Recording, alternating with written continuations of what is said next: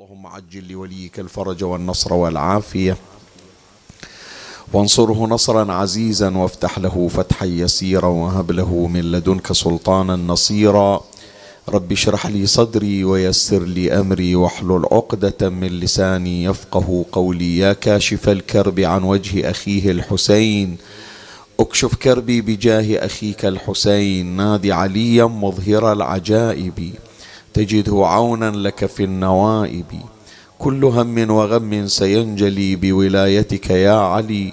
يا علي يا علي يا أبا الغوث أغثني. يا فارس الحجاز أدركني بلطفك الخفي ولا تهلكني. يا مولاتي يا فاطمة بنت محمد أغيثيني يا سيدتي.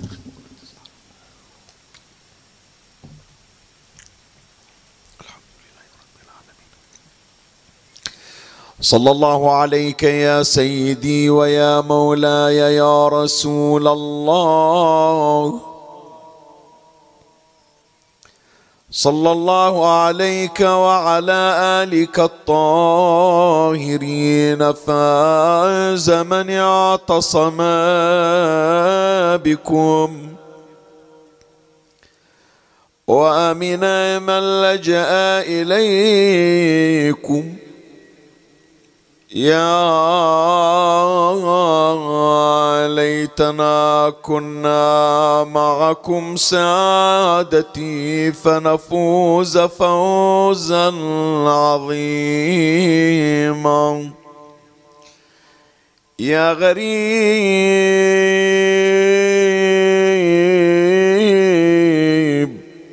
يا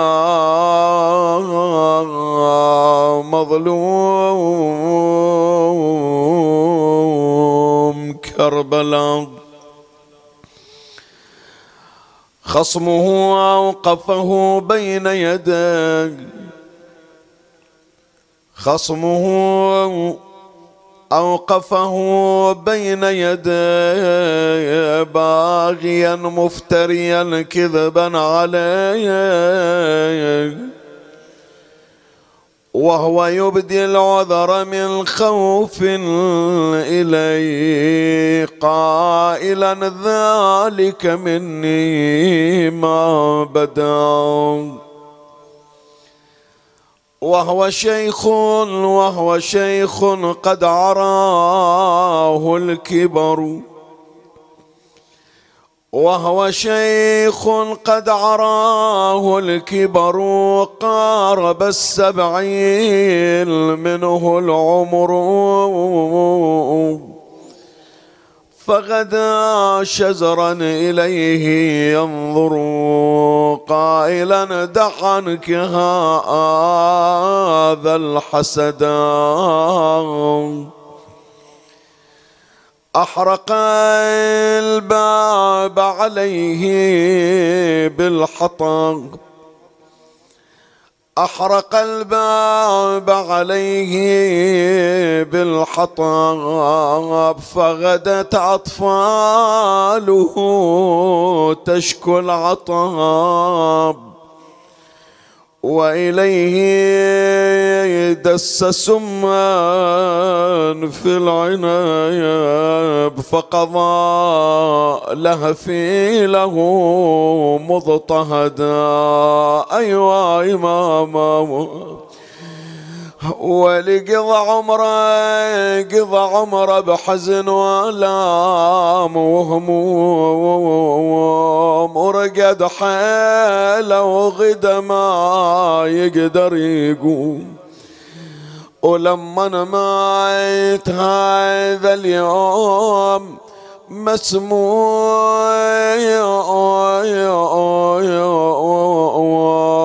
ركن الدين من أجل تهدى ارتجيت بالبكاء لجل المدينة يا يا يا ولا ظل واحد ما بكت عينه ولا ظل واحد يا يا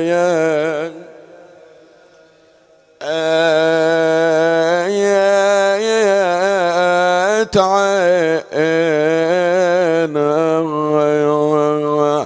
وابن الكاظم يصيح بونينا بونينا يا أبويا الكون كله بعيني ظلام. يا أبويا الكون كله بعيني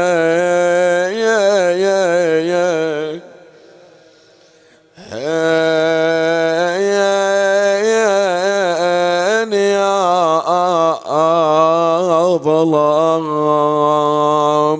وشالوا ابن عشال البقيع عشبول واسباع ومروا بتابوت على ماك سورة الأظلام. سمعوا ونين ام البتول بباطن القاع تنادي يا خلق الله انكسر قلبي بكسيره وويلا حفرة وضريحة وقيام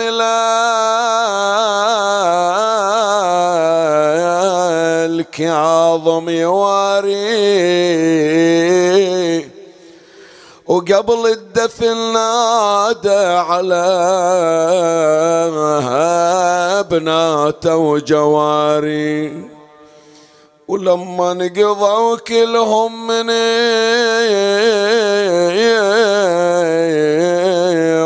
وداعوا بواجي قام ابنه الكاظم يلا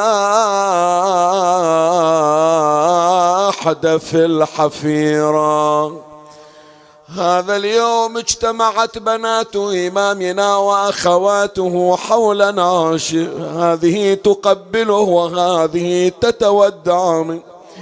ونظرنا إلى جثمانه الشريف ينزل في ملحودته بعزة وجلالة وكان قبل ذلك جدهم الحسين اجتمعت بناته حوله وهو جث بلا راية وزينب مع سكينة سكنة يا عم خل نقعد نقعد ما بينك وبين نسند.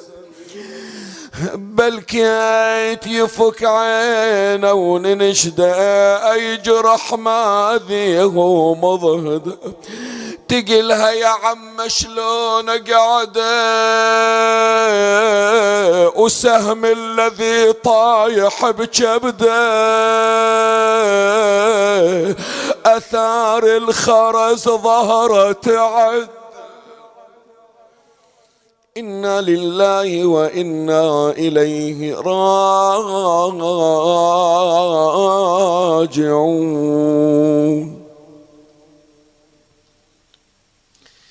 عن هشام بن سعيد وسليمان الديلمي عن أبي عبد الله عليه السلام قال كنت مع أبي حتى انتهينا إلى القبر والمنبر فإذا أناس من أصحابه فوقف عليهم فسلم.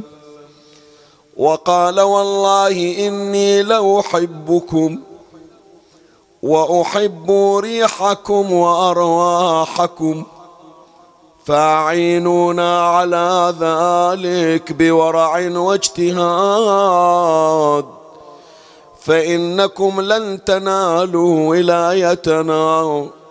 إلا بالورع والاجتهاد. من ائتم بإمام فليعمل بعمله هذه الرواية الشريفة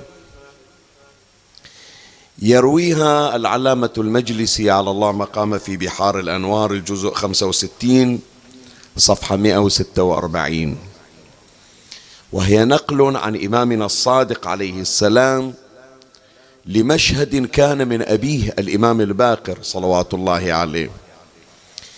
ينقل الإمام الصادق أنه في يوم من الأيام كان كنت أمشي مع أبي ودخلنا إلى مسجد النبي صلى الله عليه وآله والتقى أبي يعني الإمام الباقر بمجموعة من شيعته وأصحابه بمجرد أن رآهم الإمام ما انتظر أنه يقومون يجون يسلمون عليه يقبلون إيده وينقلون إلى أشواقهم ولهفتهم للقياه. لا هو الإمام بادر. وصارحهم بحبه وقال أنه يحب ريحهم وأرواحهم. يعني يحب ذات كل واحد من عندهم والرائحة المنبعثة منه. يقول أنفاسكم أنا أتعطر بها أشتمها وأستانس بها. واقعا يا إخواني واضح من الرواية الشريفة أن عند الإمامين الصادقين الإمام جعفر وعند أبيه الإمام الباقر مشروع إضافة إلى المشروع. هناك مشروع عند الإمامين وهو صناعة العقول تحدثنا عنها في الليلة الماضية. وكيف أن المدرسة الصادقية تنتج وتصنع العقول المتحركة. وهذه المدرسة تحدثنا في سنوات ماضية ونشير إلى ذلك في هذه السنة. مؤسسة الإمام الصادق لا. أسسها أبوه الإمام الباقر ومن قبل الإمام الباقر كان الإمام زين العابدين عليه السلام هو الذي وضع حجر الأساس للمدرسة الصادقية وللجامعة الصادقية التي خرجت أمثال جابر بن حيان. وأيضا معلومة لا يفوتني في ذكرى شهادة الإمام الصادق عليه السلام. لا تتصور اليوم الإمام لما أقبر انسدت باب أو انسدت أبواب المدرسة. الإمام الكاظم كان موجود وباشر جامعة أبيه. وقام الإمام الكاظم عليه السلام بمشاريع تعليمية واستمرارية إلى مدرسة أبيه مضى عليها حقبة من الزمن وهذا من مظلومية الإمام الكاظم يا إخواني. في شهادة الإمام الكاظم قليل اللي يتحدث عن الدور التعليمي للإمام الكاظم. يذكرون الآن في شهادة الإمام الصادق كل الخطباء تسمع بأنه المشروع البارز في حياته الجامعة لكن من تجي في شهادة الإمام الكاظم ما يقولوا لك بأنه عنده جامعة وعنده مدرسة وعنده صفوف وعنده حلقات وعنده مدرسين وعنده طلاب يجون من خارج حتى المدينة ومن خارج العراق. دائما الصورة البارزة في حياة الإمام الكاظم شنو هي؟ السجن والمعتقلات. مع العلم يا إخواني من حق الإمام الصادق ومن حق الإمام الكاظم. اسمعني إيش أقول لك؟ من حق الإمام الصادق ومن حق الإمام الكاظم عليه السلام. وهذا ضروري أنه الخطباء يتعرضون إليه. هي المدرسة استمرت اليوم صح؟ عميد الجامعة فارق الحياة مسموما. لكن أكو هناك نائب لهذا العميد. قام بالعمادة وهو الإمام الكاظم. وقام بتوسعة هذه الجامعة. واستحدث فرعا مهما ما كان في زمن الإمام الصادق سواه الإمام الكاظم. فرع مهم للجامعة الصادقية. في وين؟ في كربلاء المقدسة. يعني منو يقول لك بأن مدرسة الإمام الصادق عليه السلام كان موجود في كربلاء؟ لا الإمام الكاظم فتح فرع هناك وخلى الشيعة وطلاب العلوم وتلامذة الإمام الصادق يجون ياخذون درس. وين؟ عند كربلاء المقدسة عند قبر الحسين عليه السلام. ليش؟ هم أيضا حتى تكون كربلاء منطقة تعليمية وهم أيضا حتى العلم لا ينفك عن الولاء وعن الارتباط بأهل البيت. فلهذا يا أحبتي هذه إثارة سريعة خارج البحث بس إحنا بحاجة إلى. لا يوم من الأيام نتصور بأن المرجع الديني مستقل عن المنبر الحسيني. ولا تتصور أن المنبر الحسيني منفصل عن المرجعية وعن العلوم. كلاهما مرتبطان. أسس أهل البيت لذلك. أسس أهل البيت أن الدمعة الحسينية تنتج علما. والعلم الصادق ممزوج بالدمعة الحسينية لا تتصور أن هناك مرجعا واحد يقول شيخنا وين المرجع؟ بعد إلى خلق يجي يلطم صدر ويقعد بتعزية ويبكي على الإمام وفي أيام. لا لا لا بالعكس. بل هو أكثر من ذلك. وهي من المعلومات المهمة في مثل هذا اليوم. أهم مرجعية في القرون المتأخرة كانت مرجعية آية الله.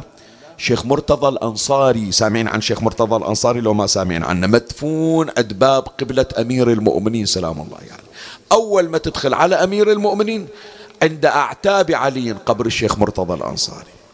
شيخ مرتضى الأنصاري صاحب كتاب المكاسب المحرمة ماكو مرجع من المراجع ترى وصل إلى درجة الاجتهاد إلا بعد اجتياز كتاب المكاسب يسمونها السطوح العليا يعني المرحلة التي تسبق البحث الخارج مرحلة الاجتهاد. كتاب الرسائل في الأصول لابد أن تقرأ وتدرس. شيخ المرتضى الأنصاري أهم مرجعية. واحد من تلامذة شيخ مرتضى الأنصاري منه. أتمنى هذه الشباب اليوم بالتحديد ياخذون هذا المقطع وينشرونه من مجلس هذا اليوم يوم شهادة الإمام الصادق عليه السلام. واحد من أبرز تلامذة الشيخ مرتضى الأنصاري شيخ جعفر التستري. سامع عن شيخ جعفر التستري مار عليك؟ عنده كتاب مهم اسمه الخصائص الحسينية. وعنده مجموعة من من الكتب والمؤلفات. ويعتبر أهم خطيب حسيني. أطلقوا عليه هذا اللقب هو الوحيد الذي تفرد به. يسمونه خطيب المجتهدين ومجتهد الخطباء.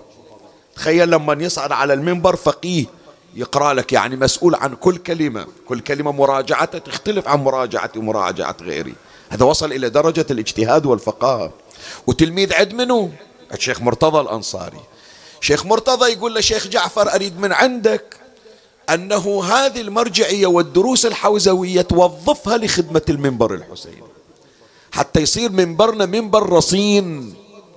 حتى نراوي الناس شلون هذا المنبر الحسيني اللي قادر على استدرار الدمعة يقدر يجيب الدمعة من خلال علوم محمد وآل محمد صلوات الله عليهم أجمعين.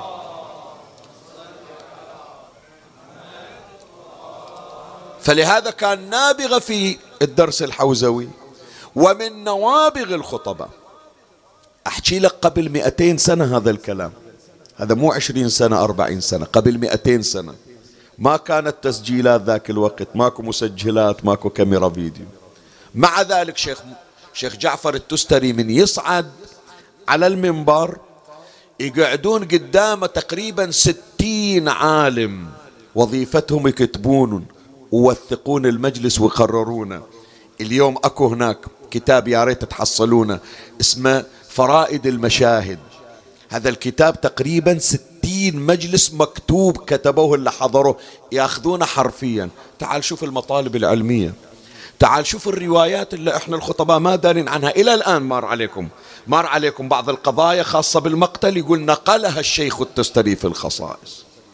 أثر على روايات واستدلالات واستنتاجات وانكشافات. هذا يا إخواني إذا اجتمع العقل والروح وإذا اجتمع الفكر والدمعة الإمام الكاظم أسس إلى هذا المعنى. قال علوم أبي أراويكم كيف نمزجها بالولاء وبالدمعة الحسينية وكان مشروع الإمام الصادق عليه السلام والإمام الباقر ينصب في هذا الأمر. من نريد فقط عقل؟ مثل ما نصنع العقل نصنع الروح. البارحة تحدثنا عن صناعة العقل عند الإمام الصادق عليه السلام. وذكرنا خمسة مناهج. اللي يحب الآن ماكو مجال إلى تلخيص هذا يستغرق من وقتنا ويأكل من وقت المجلس. اليوم نتحدث عن صناعة الروح عند الإمام الصادق. شلون مثل ما اشتغل على بناء العقول الشيعية اشتغل على الروح الشيعية. أنا شي يفيدني يا إخواني أنه حافظ إلي أنت نظريات وقاري لي كتب ومار على أسطر ومفردات لكن معاملتك معي معاملة جافة. شو يستفيد؟ تش تستفيد أسرة العالم الكذائي الدكتور الكذائي الخطيب الكذائي المرجع الكذائي إذا كان أخلاقيات اللي ينقلها على المنبر ما يطبقها ببيته. تمام لو لا؟ شو استفيد بيك حديثك على المنبر لكن من تنزل أشوف عندك صدود وأشوف عندك جفاء وغلظة. أنا أريد تطبيق اللي موجود على المنبر من خلال سلوكك ويانا. هكذا اهتم أهل البيت. قال ما أريد مجرد أقلام وأحبار ولا أريد مجرد أوراق. أريد روح تجذب الروح. أريد كلام يجر النفوس. أريد تطبيق إلى ما تسمعونه من الدروس. فإحنا يا إخواني بحث ليلة الماضية أشبعنا بما لا مزيد عليه فوق الساعة تقريبا ساعة وثلث إحنا البارحة نقرأ. اليوم إن شاء الله طبعا ما راح نستغرق هذا الوقت. كما تحدثنا عن صناعة العقول اليوم نتحدث عن صناعة الأرواح عند الإمام الصادق عليه السلام. خلى الإمام مجموعة من الأسس والقواعد التي يبني بها روح المؤمن الموالي القريب من الله ومن أهل البيت اللي ينال محبة أهل البيت اللي يخاطب الإمام الباقر يقول له إني لأحب ريحك وروحك. روحك اللي داخل قلبك أحبها. أنت ما حد مقتنع بيك. انت يسمونك فاشل انت يشوفونك باحتقار وبازدراء. انت من يقعدون أهلك وعائلتك بمجلس الكل يحكي من تريد تحكي سكتوك. انت ما معتبرين بيك. أنا الذي أرى النور الذي في روحك. أنا اللي أعرف قيمتك. أنا اللي أعرف حجمك. انت مقرب عندي. إذا ترك الكل فقد احتواك أهل البيت عليهم السلام. فإحنا نريد يا إخواني أرواحنا تكون أرواحنا ورانية. رباها أهل البيت وصنعها أهل البيت حتى نكون محبوبين عندهم. فأشير إلى ثلاثة ثلاثة من الأسس التي وضعها الإمام الصادق عليه السلام لصنع روح الموالي المؤمن المحبوب عند أهل البيت. أمر عليها تباعا إن شاء الله ومن الله أستمد العون والتوفيق ومن مولاي أبي الفضل العباس المدد ومنكم ألتمس الدعاء. وثلاثا بأعلى الأصوات صلوا على محمد وآل محمد.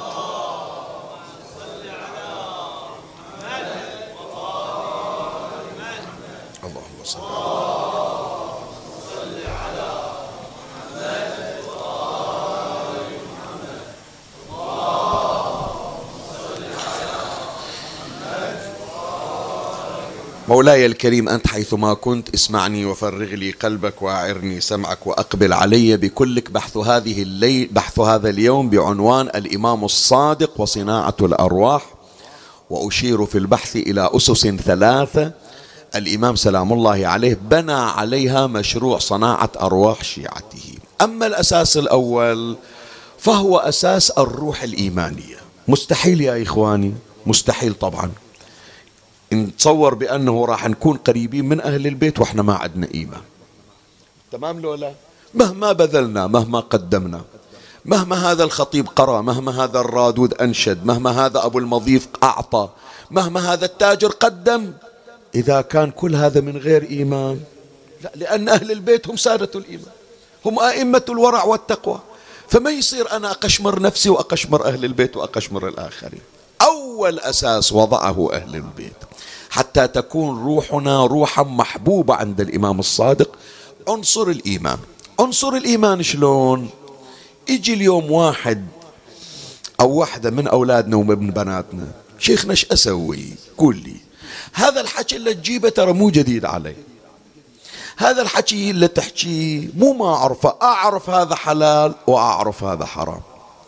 أعرف المسائل الشرعية مو صعبة علي يمكن صعبة قبل. المسألة الشرعية حتى أوصل إلها لازم أروح أستفتي إلي فقيه لازم أدور لي على واحد يجاوبني. اليوم كل شيء متوفر عندي. اليوم اتصال موجود تواصل موجود ابليكيشنات موجودة حتى بالمسائل الشرعية بإيدي موجودة فأنا أعرف الحلال والحرام. لكن مشكلتي وين؟ مشكلتي ضعيف أمام الحرام. مشكلتي بأن نفسي مهزومة.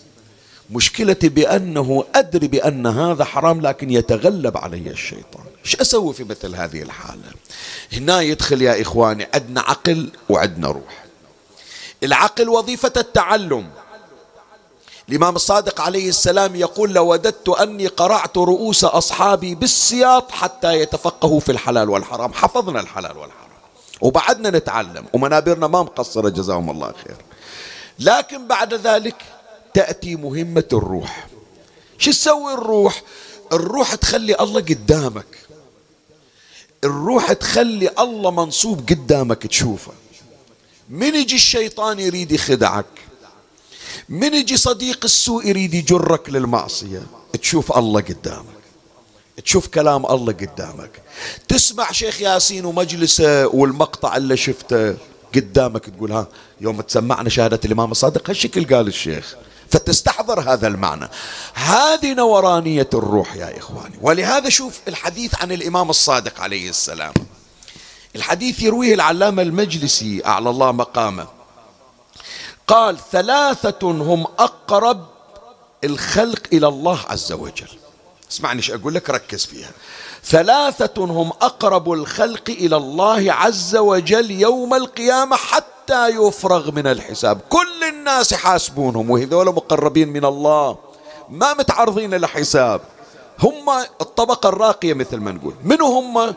الإمام الصادق يقول قال رجل لم تدعه قدرته في حال غضبه إلى أن يحيف على من تحت يديه. يحيف يعني شنو يعني يظلم؟ هذا يقدر الآن. عنده موظف تو أول شهر بعد ما ثبتت أوراقه. ولا مشى إلى راتب. ولو قال له يلا اقضب الباب واطلع أصلا أنت مقصر بعملك. لاك وزارة عمل الطالبة ولك واحد حتى يشرح عليه. أصلا موقع اتفاق. إذا ما ارتحنا من عندك رجعنا. تمام لو لا؟ وهم مخطئ. وهم قصر بالعمل. بس يجي يقول لي حج فلان فدوة. ترى والله لو تدري إيش قد متضايق مطلوب. وعندي عائله أصرف عليها. وصار لنا شي ما ماكلين. يا الله حصلنا هالوظيفة. اصبر علي شوي. ما أقول القانون في صفي. ما أقول ما حد راح يلومني. أقول إيش راح أقول لله باكر. صحيح لو لا؟ شلون أعرف الليلة أحط راسي على المخدة وأنام؟ وخاف هذا باكر دمع من عينه تنزل. والله يقول كسرت بخاطره لا أتجاوز هذا كله. شوف العقل يقول لك لا امشي حسب القانون. وأنت ما مسوي شيء. أصلا هو المقصر. الروح ما تقبل.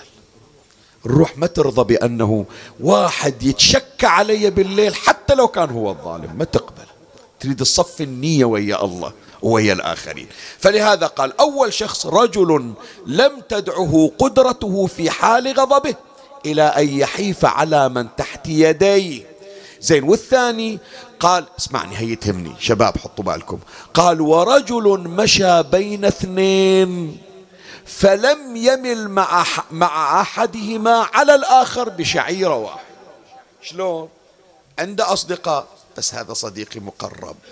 ما أدري إن شاء الله ما موجود عندنا يعني وهم اللي يسمعون إن شاء الله ماكو هذه موجودة. هم كلهم في group واحد في الواتساب. بس يسوي له group خاص ويا صديقه المقرب يحكي على الباقين هنا. يقول له صح إحنا كلنا في قعده واحدة عامة لكن انت المقرب الخاص. خلي اشتكي على فلان عندك خلي اسولف لك عن فلان وخطايا فلان. لا. الإمام الصادق عليه السلام يقول إذا قدرت تعامل الكل بالمثل. مو قصة الحب الحب نعم الواحد ما عنده سيطرة على مشاعره. لكن الحقوق الشرعية حق هذا مثل حق هذا. وهذا ما كان من صفات نبينا محمد صلى الله عليه وآله.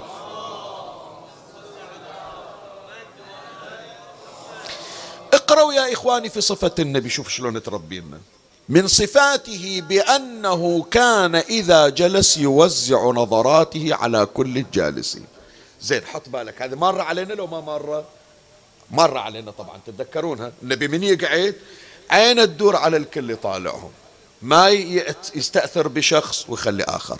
طيب هذا يمكن أول مرة أنا أقرأها على المنبر. من القاعدين علي بن أبي طالب؟ ومن القاعدين منافقين. ماكو سورة المنافقين إذا جاءك المنافقون؟ طيب. مع ذلك النبي يعطي نظرة إلى علي ويعطي نظرة للمنافق. اللي قاعد وياه بنفس المجلس. بشرفك قول للي عنده علي بن أبي طالب يفكر بطالع بوجه ثاني بعد. بس يقول هذا مو إنصاف.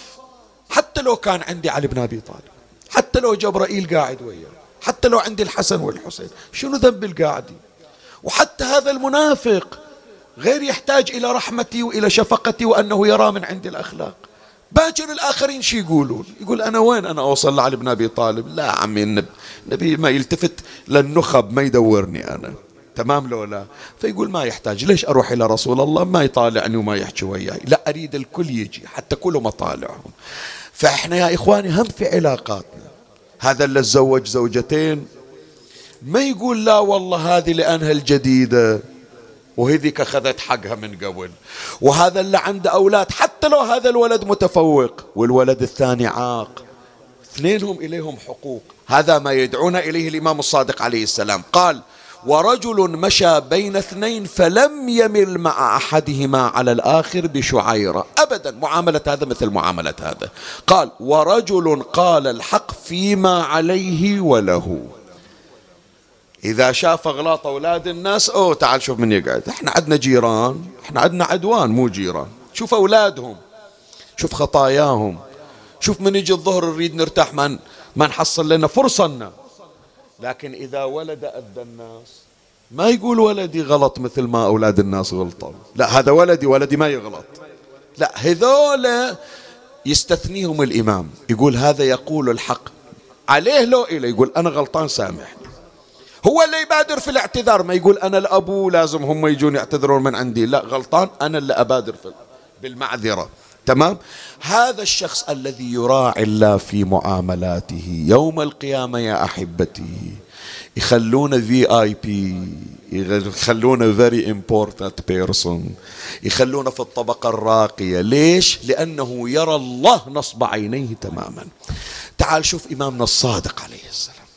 تعال شوف الإمام الصادق كيف طبق هذا الأمر. خلي أقرأ لك الرواية الجميلة اليوم يكون تسمعها. يرويها العلامة المجلسي على الله مقام في بحار الأنوار الجزء 47 صفحة 56 قال بعث أبو عبد الله يعني الإمام الصادق عليه السلام. بعث أبو عبد الله عليه السلام غلاما له في حاجة فأبطأ. طرش واحد يجيب له شغلة وتأخر عليه من غلمانة من عبيدة تأخر عليه ما إجا. بعث أبو عبد الله عليه السلام غلاما له في حاجة فأبطأ. فخرج أبو عبد الله عليه السلام على أثره. حط بالك رح نوقف عند هالمفردات. فخرج أبو عبد الله عليه السلام على أثره لما أبطأ. فوجده نائما. إيش سوى الإمام؟ ما يجرى فسقل لقوم عطلتني وأنت نايم. قال فجلس عند رأسه يروحه. حتى انتبه. يعني هو خادم للإمام الصادق. يوم نام ما أدري شلون أتجرأ أقولها. صار الإمام هو خادم. يروح إلى خاف من يعرق؟ مشي العرق بيده. خاف الجو حار يهفي عليه. خاف الشمس أشعتها تنزل يظلل عليه الإمام. قال فجلس عند رأسه يروحه حتى انتبه. فلما انتبه قعد من النوم انزحت شاف الإمام على رأسه إيش راح يعاقبني الآن؟ فلما انتبه قال له أبو عبد الله عليه السلام يا فلان والله ما ذلك لك. يعني ما يصير إذا تسوي. ما ذلك لك. تنام الليل والنهار لك الليل ولنا منك النهار. اختار. تحب تاخذ النهار فترة راحة وتشتغل بالليل. تحب أنه لا تشتغل بالليل وتن... أو العكس كما تحب. أما أنه تاخذ الوقت كله إحنا دافعين فيك فلوس أي فلوس الناس. زين سؤال شباب أسألكم. الإمام ليش يطلع يروح يدوره؟ شنو ابنه وضايع؟ هذا خادم عبد. والإمام عنده خدم وعبيد. يا فلان قوم روح دور صاحبك. صحيح لو لا؟ وجيبه إلي. لا. اسمعني بعد أقول لك. طيب ما يخالف. طلع الإمام ودوره وشافه. قعده وجيب البيت. وخليه ينام في البيت. ليش يقعد الإمام عند راسه وينتظره إلى أن يقعد من النوم؟ بعد أكثر من هذا. ملزوم الإمام يهفي عليه؟ شنو ابنه هو مرته هو؟ بس تعرف منطق الإمام الصادق هذا اللي أقول لك مراعاة الله في كل شيء. يقول هذه أمانة الله يبتليني بيها. هذا إجاني فترة من الفترات امتحان. يا جعفر أعطيناك أمانة هذا لو يحصل بيده ما صار عبد. أبوه وأمه أسروا لعله هو أسر لو يحصل بيده باعوك باعوا عليك. كيف تراقب الله في هذا العام؟ كيف تراعي الله في هذا العام؟ زين شيخنا افتكينا إحنا الحين ما عندنا عبيد. لكن مع ذلك النبي صلى الله عليه وآله يقول رفقا بالضعيفين. مرتك هذه مثل الأسير عندك. أطفالك ترى شو يسوي؟ الولد قول لي شو يسوي؟ سؤال. الولد أو البنت شو يسوي؟ الرفع صوته صار عاق أمام الله. لو يريد يطلع بعد ود 12 سنة لا عنده مصرف. وين يروح؟ فملجأ صاير مثل المعتقل مثل المعتقل. أي معتقل؟ عم المعتقل أرحم من عنده. والله وداعتك المعتقل أرحم من عنده. المسجون المعتقل بيوكل له محامي سوي استئناف طلعه. المعتقل بيقول يا جماعة دوروا لي كفالة حتى يطلعوني. المعتقل سووا له عقوبة بديلة طلعوه برا يشتغل. محسوب مسجون وهو برا نايم ويا أهله. هذا الطفل وين يولي على عمره صار أسير لا يقدر يتعدى عليك. والله ممتحنك به والله يقول لك شلون لا تشوف طفلك اللي مسجل في الجواز وفي شهادة الميلاد. وفي الوثائق وفي الإثباتات. شوف أمانة أنا نزلتها من السماء لك. أعطيتك إياها في الوقت اللي ناس مساكين 25 سنة محرومين من الذرية. ما ظل مستشفى اللي راحوا إليه وفلوسهم صرفوها على الإنجاب ما حصلوا ذرية. أعطيناك ولد مثل الوردة. تالي هيطلع الولد مسبب إلى إعاقة. من يقعد عينه رايحة من شنو؟ منو ضاربنك يخاف يقول أبوي اللي ضربني وطير عيني. تمام؟ فإذا يا إخواني أول أول بند لتحقيق الروح الإيمانية أن نرى الله أمامنا. بعد اليوم هذا أنا بحاجة أنه أثيرها. نريد فعلا الإمام الصادق عليه السلام يخلق لنا روح مميزة. اجعل لنفسك علاقة حميمية مع الله. شباب اسمعوني. مرتي حنونة علي. أمي هي الحنونة. اليوم لو نسألهم أولادنا منو أكثر الناس حنونة أمي ما عندي إلا أمي.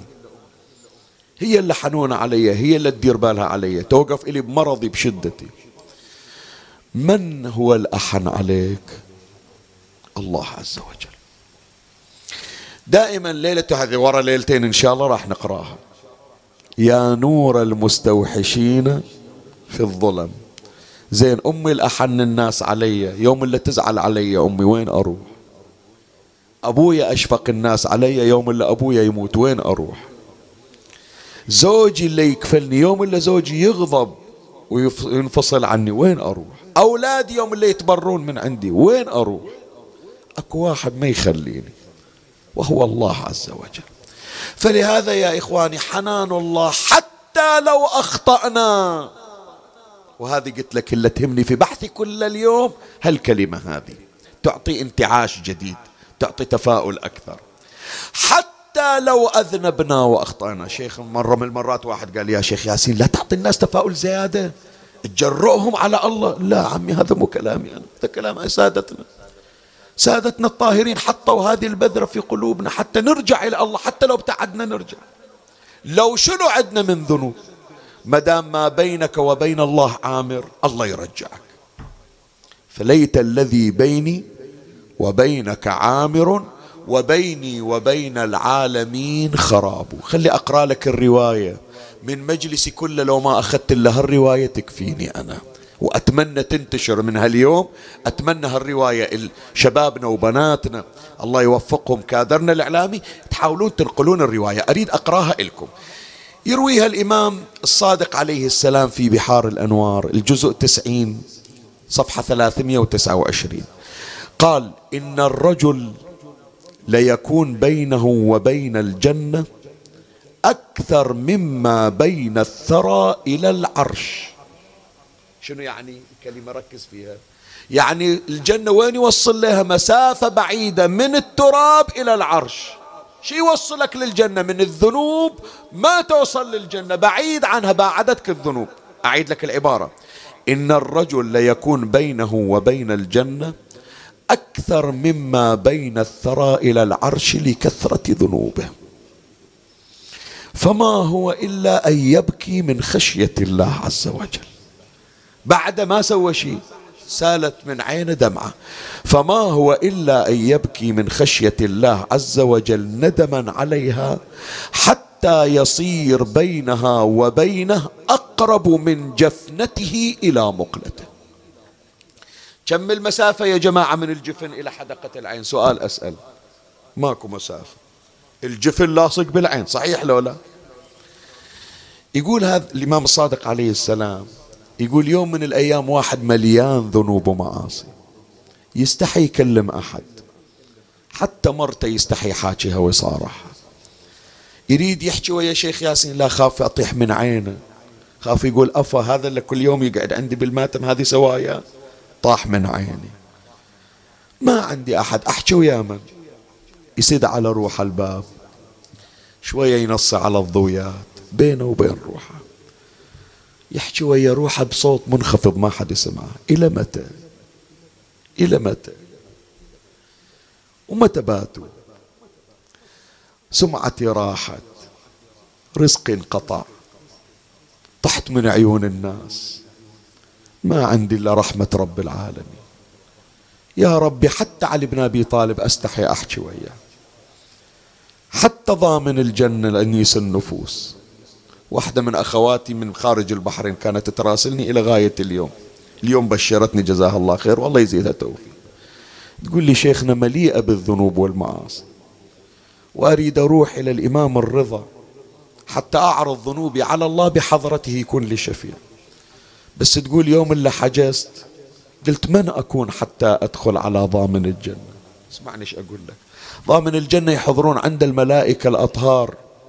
ما يدخلون عند الملوثين ما يدخلون عند أو أصحاب الأوساخ. ما إلي وجه. تمنت الموت هي تقول تمنيت الموت. تمنيت أني أغادر الحياة ما أعرف شو أسوي. قلت لها بس بينك وبين الله اصدقي مع الله بالتوبة شوف شلون أبواب أهل البيت تنفتح. اليوم ودت لي رسالة سبحان الله أول ما إفاقتي فاتح الواتساب وإذا الرسالة جايتني. شيخنا أبشرك أدعو لك من عند ضامن الجنة. وحالة الإحباط والتشاؤم واليأس من إجيت عن ضامن الجنة هو صدق أنيس النفوس. انفتح بيني وبين الله خط ساخن. الإمام الصادق عليه السلام يقول خلي عندك هذه العلاقة الحميمية مع الله. ترى الله أحن علينا وأرحم إلنا. وأهل البيت ترى هي رحمة الله وما أرسلناك إلا رحمة لمن رحمة للعالمين من العالمين العصاة والمذنبين. إحنا ما نستاهل رسول الله يجينا لكن لأن الله أرحم الراحمين. قال أجيب لكم أجمل الرحمات وأوسعها. وهم محمد وآل محمد صلوات الله عليهم أجمعين. شيخنا شلون أكون العلاقة الحميمية مع الله؟ مكاشفة مع الله. حديث خاص مع الله. سوالف ويا الله. شلون انت لما شايف هذا اللي يزفونه على خطيبته؟ خلاص خلوهم الأم تطلع الأبو يطلع الخوات يطلع خليهم يسولفون بروحهم. ليش حنونة محبة؟ ليس هناك حبيب إلا الحبيب. شوف الإمام الصادق عليه السلام لما يجي في دردشة خاصة مع الله. أنقلها إليك يرويها العلامة المجلسي. هو يقول أنس مالك بن أنس يقول أنا كنت أنا كنت ويا الإمام الصادق وأسمعه. قال ولقد حججت معه سنة ويا الإمام الصادق فلما استوت به راحلته راحلته عند الإحرام يريد يحرم حتى نتوجه إلى الحج. كان كلما هم بالتلبية انقطع الصوت في حلقه. يعني يريد يقول لبيك ما يكملها. وكاد أن يخر من راحلته. يوقع. فقلت قل يا ابن رسول الله ولا بد لك من أن تقول. ما يصير تدخل مكة من غير إحرام. احرم حتى نمشي تعطلت الحملة. ولا بد لك من أن تقول. اسمع شو يقول. فقال يا ابن أبي عامر كيف أجسر أن أقول لبيك اللهم لبيك؟ وأخشى أن يقول عز وجل لي لا لبيك ولا سعدك هذا الإمام باب الرحمة. هذا يعلمنا يقول هالشكل سولف ويا الله. قل له يا ربي بأي وجه ألقاك؟ شوف شلون تنفتح لك أبواب الخير. فإذا أول أساس لبناء لبناء الروح المحبوبة عند أهل البيت أساس الروح الإيمانية. واحد. الأساس الثاني اللي أسس الإمام الصادق لبناء, لبناء الروح الولائية الروح المؤمنة الروح المقربة المحبوبة عند أهل روح المتحابة شباب اسمعوني. هذه إن شاء الله رسالة توصل إلى كل متخالفين إلى كل متخاصمين إلى كل متعاركين إلى كل منقطعين. اسمحني أقول لك لا تزعل من عندي بس اقبلها اليوم من عندي. إحنا عندنا براعة في الخصومات بس ما عندنا ذكاء. في إرجاع العلاقات. كلمة الطلاق سهلة. إرجاع المطلقة صعبة. الخصومة تصير في خمس ثواني. قول لي إذا غلطان رد علي. في خمس ثواني تصير الخصومة. قاعدين يسولفون. ما شافوا إذا نافض ثوبه. أنتم ما ينقعد وياكم. كلها ما وحتى يطلعوا مش قلنا إحنا؟ زعل على شنو؟ وتالي على زعله من كلمة عشر سنين ما يتلاقون. صحيح لو لا؟ حتى يرجعونهم عشر سنين ما ظل أحد إلا وسطوه ولا قبل يرجع. عد الكلام لو أنا غلطان فيه. إيه. شوف البراعة في الخصومة والانقطاع وشوف الإخفاق والفشل في إعادة العلاقات. بينما الإمام الصادق عليه السلام تدري شو يقول لنا؟ يقول شوف قبل لا تجي الدنيا روحك مخلوقة قبل الجسد. جسدك ما كان موجود. جسدك صار لما انعقدت انعقدت النطفة في رحم أمك من أبيك. بس قبل لا يصير جسمك روحك كانت موجودة في عالم الأرواح. الأرواح هذه الله خلقها حتى تتعلم الألفة وتتعلم الصداقة وتتعلم المحبة وتتعلم تكوين العلاقات ويا الناس. لما تشوف نفسك صاعد الطائرة وواحد هندي قاعد صوبك أو بريطاني قاعد صوبك. فتحت وياه سوالف وقمت تحكي وياه. وتكونت علاقة. أذكر هالمرة رجعتنا من العراق. صديقة الآن مقرب. تعرفنا هي فقط ساعة أو ساعتين مدة رجعتنا. كأنما نعرف أنفسنا من سنوات. وهو أول مرة يشوفني وأنا أول مرة أشوفه. يقول أنت اللي يحجون عنك أول مرة أشوفك. إلا وياي. قالوا شو هالعلاقة؟ من متى تعرفها؟ قلت والله توي شايفنا الآن. في المطار شايفنا. حتى في العراق ما شفته في الرحلة. ساعتين. صارت علاقة قوية الله يذكره بالخير. الإمام يقول ترى هذا مو من عندك لا تتصور هذا من إبداعاتك. لا هذا الله خالقنك على صنع الألفة وخلق الألفة. حديث الإمام الصادق عليه السلام يقول في بحار الأنوار الجزء 65 صفحة 206 قال إن الأرواح جنود مجندة فما تعارف منها في الميثاق ائتلفها هنا. يعني من تشوف نفسك نفسك مالت إلى شخص. قاعدين تنتظرون الشيخ في في المجلس بعد ما جاء وقت القراية وقاعد صوبك الكرسي اللي بجنبك واحد أول مرة تشوفه. من وين انتون؟ قال والله أنا من المدينة من الأحساء من القطيف جاي البحرين أستمع. هلا ومرحبا مكانك. وتكونت العلاقة. ترى يقول هذا مو من عندك مو من مبتكرات الساعة. أرواحكم متلاقية قبل لا تجون إلى الدنيا. لأن الله خلقكم على الألفة. وإذا شفت عداوات ترى مو الله إنك على عداوات وخصومات. شوف شو مسوي والشيطان علمك كيف تخاصم وكيف تعادي. وتعلموا يا إخواني من الأطفال. شوفوا الأطفال وجمالهم. حتى لو تعاركوا ردوا ورجعوا وتصالحوا. هم يمكن هي هالأم وهالأم اللي قاعدين بالحسينية أو بالمدرسة تخاصموا. بنتك قالت لبنتي وبنتك قالت لبنتي. الأولاد من زمان تصالحوا وما مضت على هوشتهم خمس دقائق وذول الأمهات والآباء متعاركين سنين ليش؟ لأن بنتها غلطت على بنتي. فإخواني الروح منجذبة إلى الألفة. واسمعني أقول لك هذا الشعار حطه عندك. إمامنا الصادق عليه السلام مشروع ألفة مو مشروع نفور. إمامنا الصادق طاقة جاذبة مو طاقة منفرة. الإمام يقول تهادوا تحابوا. تعلمك أساليب اللي تجذب الناس حتى عدوك اللي حاط لك مشروع يريد يغتالك. أنا مستعد أخليه صديقك. وخلي أنقل لك هي الرواية الآن راح نختم حديثنا. بس أنقل لك هالرواية هذه. يرويها العلامة المجلسي في بحار الأنوار الجزء 47 صفحة 60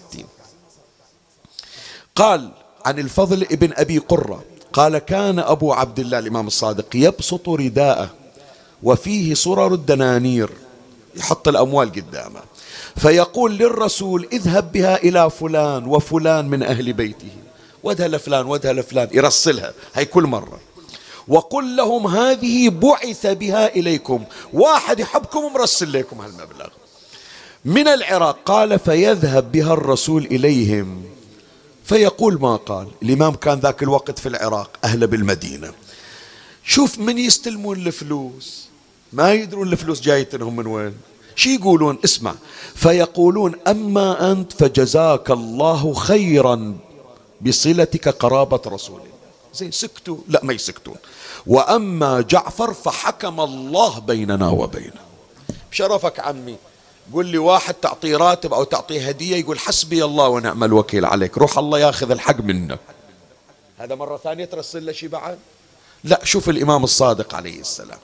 قال فيخر أبو عبد الله عليه السلام ساجدا ويقول اللهم أذل رقبتي لولد أبي. ما يخالف. إذا أنا ما أتحملهم منو يتحملهم؟ فلهذا شوف عمي اليوم يوم دفنوا الإمام. صار حنين على فراقه صار بكاء وعويل. قالوا ما عرفنا قدره إلا بعد فوات الأوان فإذا يا إخواني الأساس الثاني روح الألفة الروح المتحابة اللي تريد تجذب الآخرين والخصم قبل المؤالف وأما الأساس الثالث وهو مسك الختام الروح الولائية. الإمام الصادق عليه السلام يزرع فينا حبهم. إن شاء الله إحنا على هالخط يا إخواني. إن شاء الله إحنا على هالخط. شباب خل امتحان سريع امتحان ولائي سريع. الآن تلقى لك واحد يقول لك توي جاي من كربلاء. شو يصير فيه؟ طبيعي. بلا اختيار ما تشوف وإذا القلب يحن إلى تلك البقعة صحيح لو لا؟ شوف كلمة الإمام الصادق عليه السلام. اليوم شرفونا أهل المدينة ريحة رسول الله ريحة الزهرة ريحة الأئمة ريحة الحمزة ريحة أم البنين. ضاربين هالمشوار هذا قاطعين 14 ساعة مسافة حتى يحضرون في مجلسنا. السلام على رسول الله والسلام على آل رسول الله والسلام على أحبائنا في المدينة ومكة. والسلام على شيعة علي ومحبي فاطمة جميعا. راح أقول لكم شيء عشاق الإمام الصادق عليه السلام. صدقوني يا إخواني هذه من ابتديت أحضرها وأكتبها إلى أن جيت وصعدت على المنبر. وقلبي مكسور في كتابتها. شوف حب الإمام إلنا إلى أي درجة. شباب الله يرزقنا وإياكم مجلسنا هذا إن شاء الله يصير في المدينة المنورة إن شاء الله. بس قول لي أنت شقد مشتاق إلى المدينة وإلى البقيع شوقك إلى الإمام الصادق لا يعادل شوق الإمام الصادق لك. الآن لا تسمع شيخ ياسين مو شيخ ياسين اللي يقرأ لك. الإمام الصادق هو اللي يقرأ لك. أقرأ لك الكلمة الرواية يرويها العلامة المجلسي في بحار الأنوار الجزء 65 صفحة 29 الإمام الصادق عليه السلام. يقول والله إني لأحب ريحكم وأرواحكم ورؤيتكم وزيارتكم. يعني يقول ما تدرون يوم اللي تدخلون البقيع شي يصير بقلبي وأنا بالقبر. ورؤيتكم وزيارتكم. وإني لعلى دين الله ودين ملائكته. فأعينوا على ذلك بورع. هذه العبارة اللي أقول لك توجع القلب. شوف حب الإمام إلنا إلى أي درجة. قال أنا في المدينة بمنزلة الشعيرة أتقلقل. يقول مو شعرة الشعرة أكو شعرة ثخينة الشعيرة خفيفة الشعيرة الخفيفة من تمر هبتها وش تصير؟ ما توقف. الإمام يقول أنا مو مستقر ترى لا تشوفوني بالمدينة وعندي حوزة وعندي دراسة وعندي مسجد وعندي. لا. يقول أضطرب على الفراش أضطرب. اللقمة الآكلها ما تهنى فيها. القعدة ويا عيالي ما تهنى فيها. دائما مضطرب وأتقلقل. شي اللي يريحك سيدي؟ اسمع. قال أنا في المدينة بمنزلة الشعيرة أتقلقل. حتى أرى الرجل منكم فأستريح إليه. أوجع قلبك الليلة. سادين البقيع. وماكو زوار. حرم الحسين ما ينسد. حرم الرضا ما ينسد. حرم حلال المشاكل ما ينسد. حتى إذا سدوا الحضرة في كربلاء لازم عمي شفتوا يوم من الأيام القبة مطفية؟ سؤال أسأل. حتى إذا انطفت الكهرباء يا أهالي كربلاء سولف وياكم. من أيام النظام البائد مو من الآن. حتى إذا انطفت الكهرباء عن كربلاء كلها مخلين محطة خاصة. قالوا قبة الحسين ما تنطفي. حسين مصباح الهدى سفينة النجاة. بس عمي أربعة قبور عندنا دائما مطفية الضويات عليهم. ما تقول لي هي شقد تعور قلبك؟ يوم اللي أخذت ولدك عم اسمعني أسولف وياك لا تبكي. أول اسمعني تالي ابكي. يوم اللي وديت بنتك إلى مشهد الرضا ما قالت لك وين الضريح؟ ويوم اللي وديتها إلى كربلاء ما ضيعت قبر الحسين. تدليها تشوف الضريح وتعرفه. بس إذا جبتها للبقيع ووقفت من بعيد ما دخلوها. وين قبور البقيع مال أئمتنا؟ وينهم وتوقف من وراء الشباك شوفي ذاك القبر المهدوم. هذا إمامنا الحسن كريم أهل البيت. وين ما أشوف قبور واجد؟ وين الضريح؟ وين الشباك؟ ما عليه لا ضريح ولا شباك. الإمام يقول أنا ما حد يجي يزورني ما حد يتعنى لي. بس يوم الفجر عقب الصلاة يفتحون باب البقيع ويجون شيعتي. يقول ذاك الوقت استريح ويرتاح قلبي. يوم اللي يجي شهر رجب يوم اللي ينزلون إعلان للحملة رايحة لزيارة المدينة. أقول راح يجوني أحبائي. ما ينسون. مو بس كربلاء ومشهد هم أنا يجوني. خلي أقرأ لك الكلمة حتى أوجع قلبك زيادة.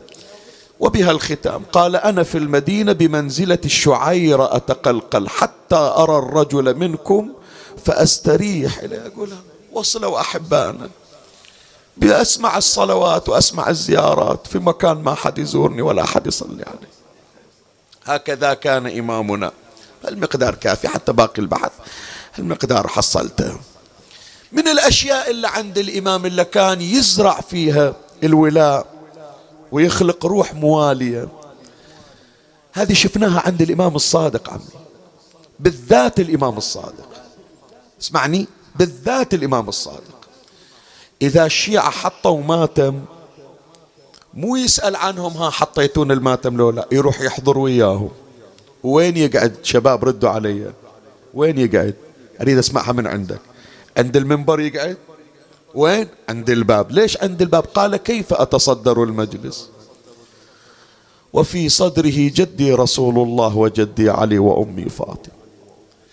بعد يقعد هناك حتى يستقبلنا. حتى يستقبلنا ومن يسمع صوت البواكي يتونس الإمام ومسك ختام مجلسي يذكرها الشيخ المازندراني في معالي السبطين يسوي المجلس يقول ما أريد بس أنا أبكي ويا عائلتي لا أريد شيعتي يجون يبكون وياي. حتى يتعلمون شلون البواكي وحتى هم يصيرون بلسم جراحاتنا. يجيب الكميت ابن زيد الأسدي تعال اقرأ لنا كميت. جيب لنا ون وخلنا نحن على أبويا الحسين. يقرأ يقول يا مريم قومي فاندبي مولاك وعلى الحسين فأسعدي ببكاك. وحدة بنية داخل هناك ورا الستار صاحت واجد الشرع عليه الإمام قال له اسكتكم ذبحتهم عاد. اسكت مو لهالدرجة. الشيخ المازندراني يقول والإمام قاعد يبكي ولا بنية صغيرة باعدت الستارة وطلعت وشايلة طفل طفل رضيع. وإجت عند الإمام الصادق وحطت الطفل بحضنه. كان الإمام يريد يراويهم يقول قاعدين تبكون على جدي أراويكم وقفة جدي شلون؟ وقف الإمام الصادق والطفل على ذراعه. الولد نايم ومتهني ويا أبوه كان يقول لهم شوفوا هذا ترى ما بي لا سهم ولا شوكة. وجدي حسين واقف والسهم في نحر رضيعه على صدر. والله أريد أفجع قلبك اليوم عمي هم يجرون الدمعة من عندنا قوة ترى. أحد أساتذة المنبر على قيد الحياة أحد المحققين اللي يعتمدون على تحقيقاته. أنا ما شايف الرواية بس أنقلها على لسانه. يقول لما وقع السهم في نحر الرضيع السهم اجى من مكان قريب. يعني الحسين لما وقف مو من مكان بعيد لا كان قدام القوم. وحرملة صار يتقرب من الحسين. ورمية حرملة رمية مميزة لأنه فنان في الإصابة فما رمى من مكان بعيد. ورقبة الطفل صغيرة طفل عمره ستة أشهر. فمن رمى السهم السهم اجى بنحر الرضيع طلع السهم من الصوب الثاني. رد علي يا عمي وين وقف السهم؟ في وين؟ في ذراع الحسين.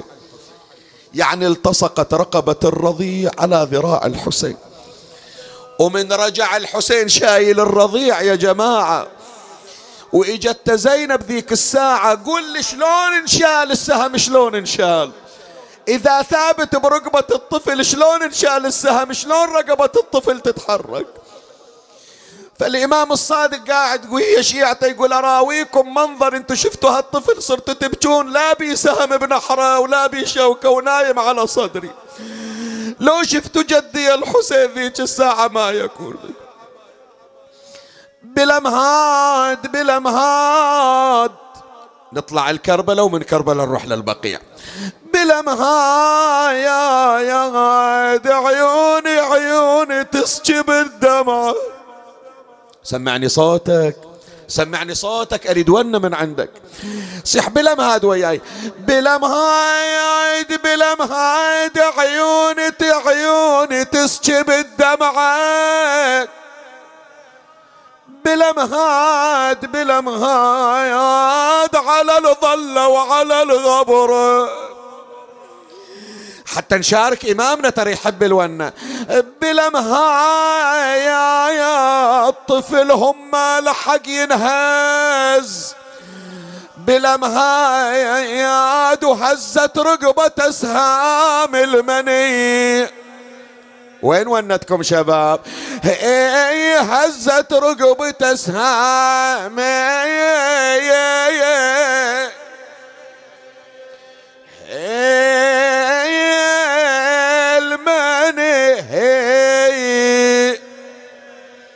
هذا المجلس الجعفري يريد يسمع ون على جد نريد نطيب خاطر إمامنا.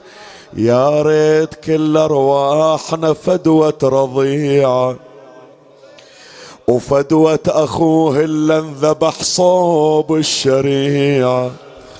والله افتجعت فاطمة الزهرة فجيعة في يوم واحد فاقد اثنين وسبعين. أويلي وأما المصاب اللي دهش يا ناس بالي. أوحش علي دنيتي وكدار أحوالي. شنو سيدي؟ زينب الحورة عمتي من غير والي. في وسط مجلس واقفة ويا النساوي. بالرخصة من السادة. تكسر الخاطر عمتي يوم دخلوها المجلس وهي متحيرة بيتام اخوها سادة كل ما تنادي يا علي سباو. أبوها وتصيح لا عباس ظل عندي ولا حسين. وبقي إمامنا الصادق ينوح على جده ثم دسوا إليه ثم النقيع. قريت اليوم بالرواية أكثر من سم سم به الإمام الصادق وآخره بالعنب الرازق. وبقي إمامنا لا يستطيع النهوض وكانت صلاته من جلوس. وكان يتكئ على الجدار يقول بعض أصحابه دخلت عليه فرأيته قد ذبل وما بقي إلا راسه. أيوا إمام. قالت أم حميده وسمعته في آخر حياته يقول ادعوا كل من بيني وبينه قرابة قالت فجمعناهم لا ثم نادى آخر ما قال فليبلغ الحاضر منكم الغائب أن شفاعتنا لا تنال مستخفا بالصلاة. ثم أغمي عليه أيوا إماما. أفاق وهو يقول ولدي موسى وجهني إلى جهة القبلة. وجهه إلى جهة القبلة وهو يذكر الله ثم انقطع صوته. وين الصوت العالي؟ وأسبل يديه ومد رجليه وفاضت روحه الشريفة. ألا من مناد وإمامه اصرخ ونادي وسيدا المصيبة عد منه يا جماعة أسألك المصيبة بقلب منه اليوم؟ الله يساعد ابنه بيوم شاله. وحط على المغتسل يبكي على حاله. ألف وصفة على أولاد الرسالة ناس بسم ماتوا وناس ميتين عقب ما غسل نزل بلحدة وصارت على القبر حن على فقدة. هالبيت أريدك أنت تقرأ. بس حسين ما حد حضر. إيه عيدة من عيني حاضر بالشوفة.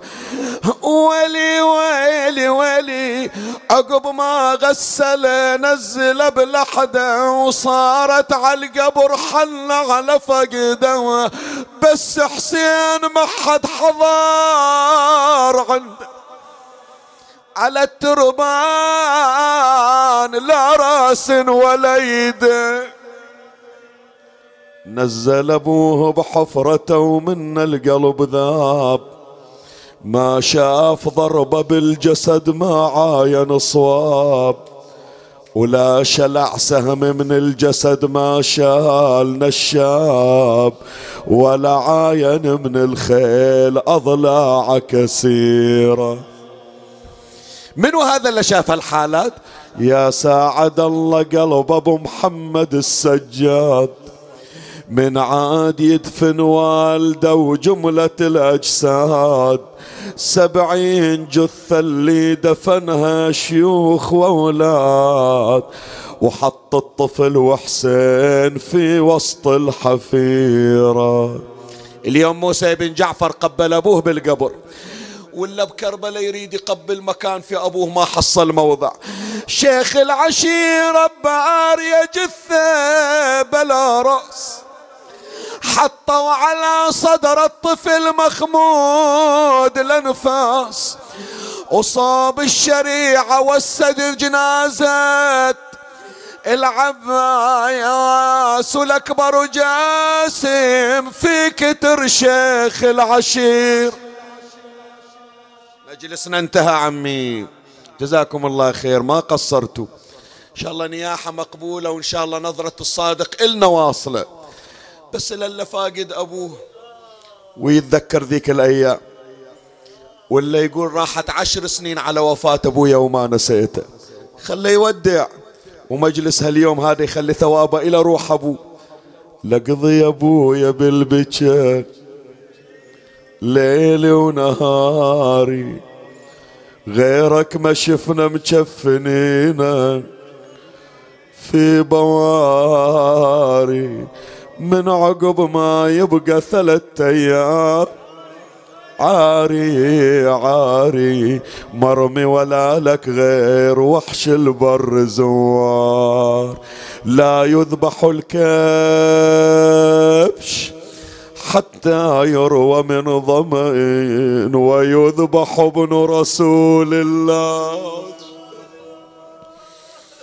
اللهم صل على محمد وآل محمد. إلهي عظم البلاء وبرح الخفاء وانقطع الرجاء وضاقت الأرض ومنعت السماء وأنت المستعان وإليك المشتكى وعليك المعول في الشدة والرخاء. فصل على محمد وآل محمد. أولي الأمر الذين فرضت علينا طاعتهم. وعرفتنا بذلك منزلتهم ففرج عنا بحقهم. فرجا عاجلا قريبا كلمح بالبصر أو هو أقرب من ذلك جميعا. يا محمد يا علي يا علي.